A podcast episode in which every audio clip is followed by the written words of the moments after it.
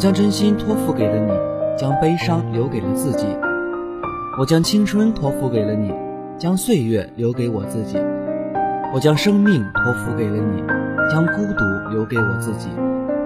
爱是没有人能够了解的东西，爱是欢笑与泪珠飘落的过程，爱曾经是我，也是你。王菲的催眠中这样唱到爱：第一口蛋糕的滋味，第二口蛋糕带来的滋味。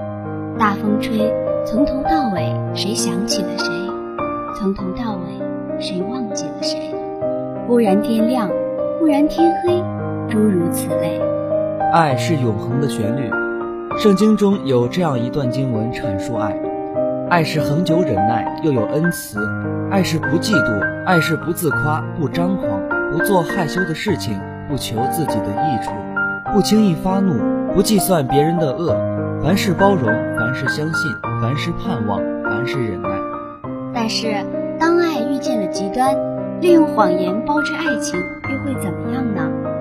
如果你看到的世界不是真实的，如果你怀疑身边最亲近的人为你虚构了一个人生，你还能相信他、爱他吗？亲爱的听众朋友们，这里是阅读书院，守候在这里的是蒙奇和小宁。今天呢，我们不谈论寻常爱情，和大家一起阅读由英国作家沃森所著的《别相信任何人》这本书，共同揭露谎言背后的爱情真相。一位记忆海马区、失去重现记忆的功能的女人，究竟该不该相信与自己朝夕相处的丈夫？相信几乎所有的听众都会回答一个肯定的答案。但听众是否想到，若是失去记忆后留在身边的这个丈夫是假的，又能怎么办呢？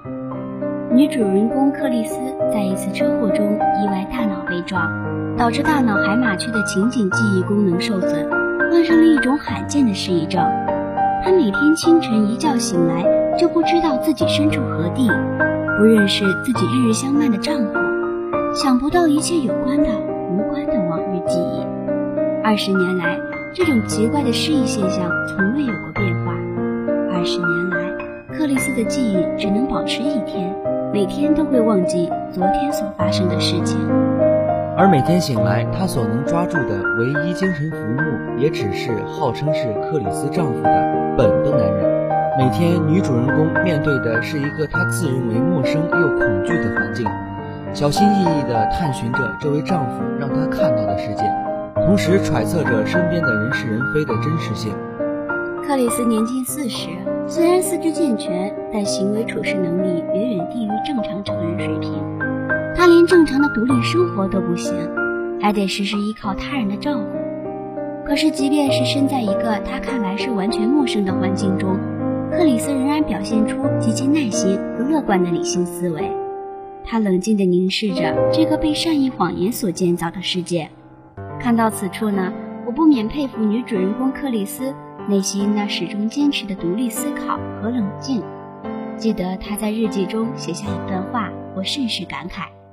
醒来时，我会跟今天早上一样，以为自己还是个小孩，以为还有一生的时间去做出各种选择，然后我会再一次发现我错了，我早已做出了选择，前半生已经过去了。不得不佩服作者沃森是个讲故事的高手，尤其是在渲染气氛方面，让我紧紧被紧张的故事情节拴住。不可否认的是，悬疑小说越来越难写了。毕竟，大多数题材都被前辈们反复咀嚼，读者们被培养的越来越刁钻。但是，沃森的《别相信任何人》让我感到了一些新鲜感。书中有一个神秘的医生纳什，每天都会给克里斯打电话，提醒他记得去衣柜鞋盒里拿出日记本，记录每天所能想到的事情。而那本日记本的扉页上醒目的写着：“不要相信本。”为什么？为什么这个医生提醒她不要相信身边的这个丈夫本？他究竟又是如何失忆的呢？为什么他在日记中写下的闪现记忆总是和本的叙述有出入呢？故事的前半段很吸引我，随着他将之前记下的日记一篇篇展现在读者脑海，故事的气氛被作者处理的恰到好处，好似看着自己的周围散布着怀疑。恐惧，甚至随时充满着变数的气氛。原来身边的这个号称是克里斯丈夫的本，并不是真正的本，而是喜欢克里斯的麦克。麦克为了和克里斯在一起，就用谎言骗他，说自己就是本，还告诉克里斯曾经有过儿子，但大火烧死了。慢慢的，慢慢的，克里斯在日记和朋友的帮助下，渐渐想起以前的事情，最后和真正的本以及还在世的儿子亚当团聚了。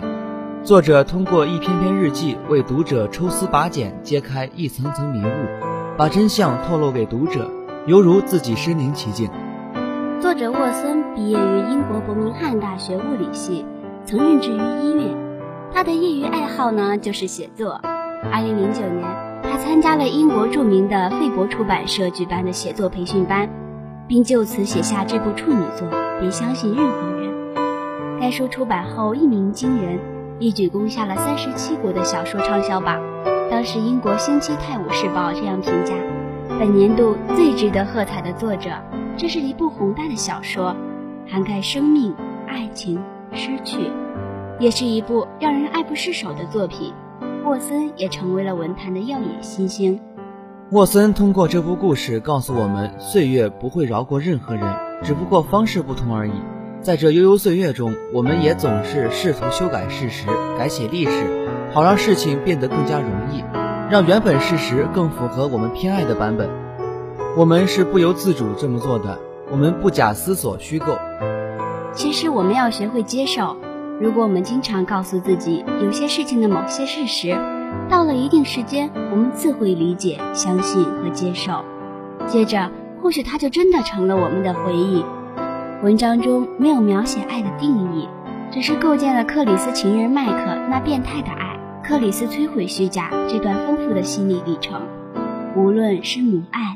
伦理、亲情还是爱情，作者都让读者从惊奇中慢慢顿悟。淡淡的话娓娓动听，浓浓的情难以停下。时间悄悄溜，就这样，美好的时光匆匆流走。亲爱的听众朋友们，今天的阅读书院到这里就要结束了，感谢您的收听。如果喜爱我们的节目，还可以在蜻蜓 FM 上收听阅读书院哦。我们下期再见。再见。